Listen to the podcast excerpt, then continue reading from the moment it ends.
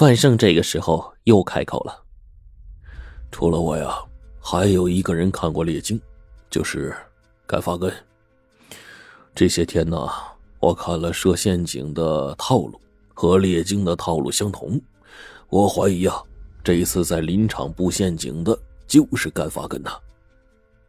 自从在百花沟目睹了朱欢聚会的一幕。”范胜和甘发根就迷上了列经啊，有事没事就到书生那串门。书生知道他们的意图，就对他们说：“你们呐，别指望我教你们列经。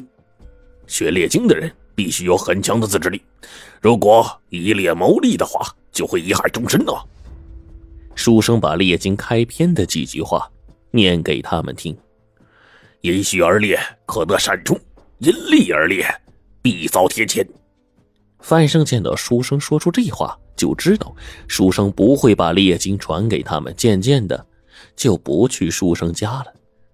不久呢，在一次伐木的时候，范胜受伤了，回家休养了几个月。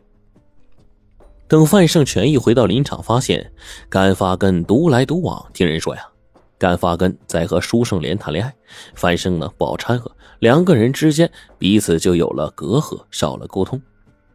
过了两个月，范胜发现甘发根出手很阔绰，抽的是好烟，喝的是好酒，还和厂长的关系很近。听人说呀，甘发根捕猎的本领呢变得很高超，不光出售一些珍稀动物的皮毛，还经常给厂长送野味很得厂长的赏识。那个时候，野生动物是不受保护的，打野物啊很平常，可以进行交易，根本就没有人追究。过了一段时间，范胜听人说呀，厂长为了当上县林业局的局长，准备巴结县长，给县长呢送了四只熊掌。厂长把这个任务交给了甘发根，说如果自己当上局长的话，就把厂长的位子交给甘发根。甘发根呢是欣然答应了。其实这时候啊，甘发根已经得到了猎金。甘发根很清楚。他不可能从书生那里弄到猎经，于是呢，就想法和书生的女儿舒胜莲谈起了恋爱。舒胜莲十八岁，正是青春似火的年纪。甘发根从县城里面给他带来女孩子喜欢的发夹、头绳、衬衣，给他哄的是开开心心的。在甘发根的唆使下，舒胜莲把父亲秘藏的猎经交给了他。甘发根也是个聪明人，看了两天便明白一切了。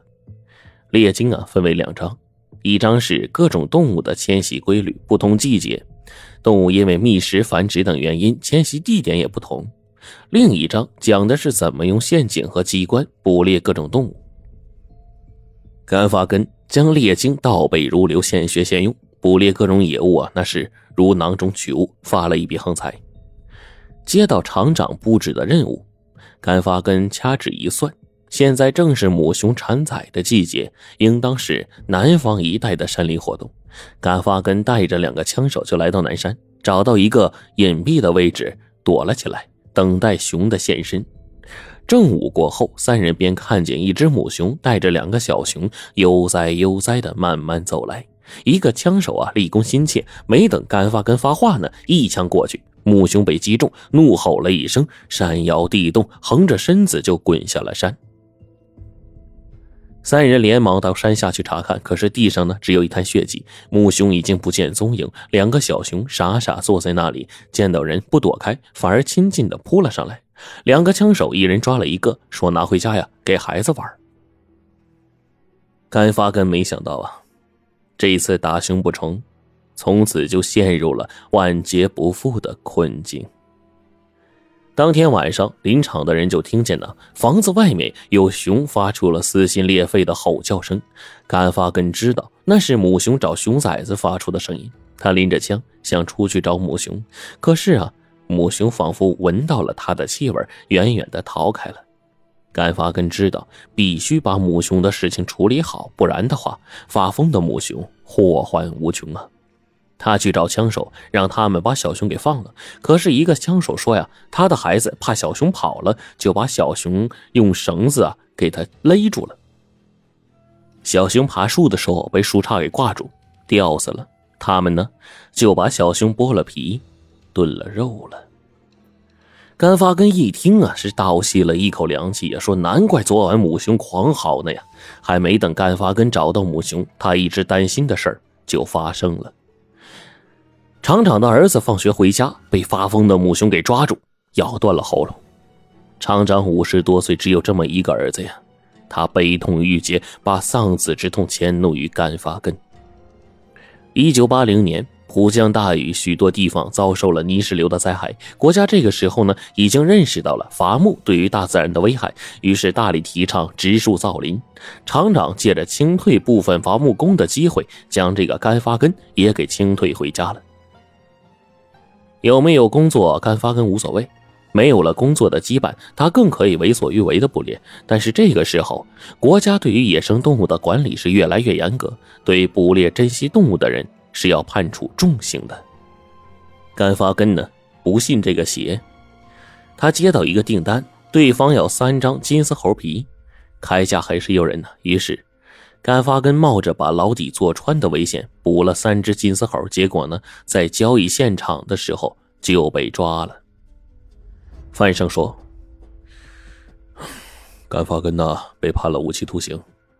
服刑之前呢，我看过他，他对我说。”说让我把书生莲给娶了，她是个好姑娘。原来呀，甘发根啊乱捕滥猎，书生就认为呢，他是违背了猎经的本意，必遭天谴，一直就没有同意他跟圣莲的婚事。后来呢，我娶了圣莲，书生呢顺理成章把猎经啊就给了我了。范胜说完，丁小寿就问：“那您给我们讲猎经的故事？”到底是想告诉我们一个什么样的事啊？范胜说：“这一次你们遇见的倒吊珠和铁夹子，布置方式和《列经》记载的一模一样啊！这世上呢，只有三个人见过：我岳父，我，甘发根。我怀疑啊，甘发根可能已经减刑了，给放回家了。第二天。”三个人又巡视了一番，捣毁了几个捕猎野猪的陷阱，然后回到了林业局。范胜对局长说：“我想去邻省的监狱啊，查一下甘发根的信息。”局长呢，同意了范胜的请求。范胜带着信函来到甘发根服刑的监狱，没想到监狱长一听到范胜说明来意，就连连摇头。你说甘发根在偷猎？这不可能。甘发根因为抗拒改造，多次越狱，所以呢一直没有减刑。半年前突发脑溢血，在监狱里就死了。范生是大吃一惊啊，没想到甘发根已经死了。那那些机关陷阱分明是猎金上的手法呀，难道甘发根还有徒弟不成？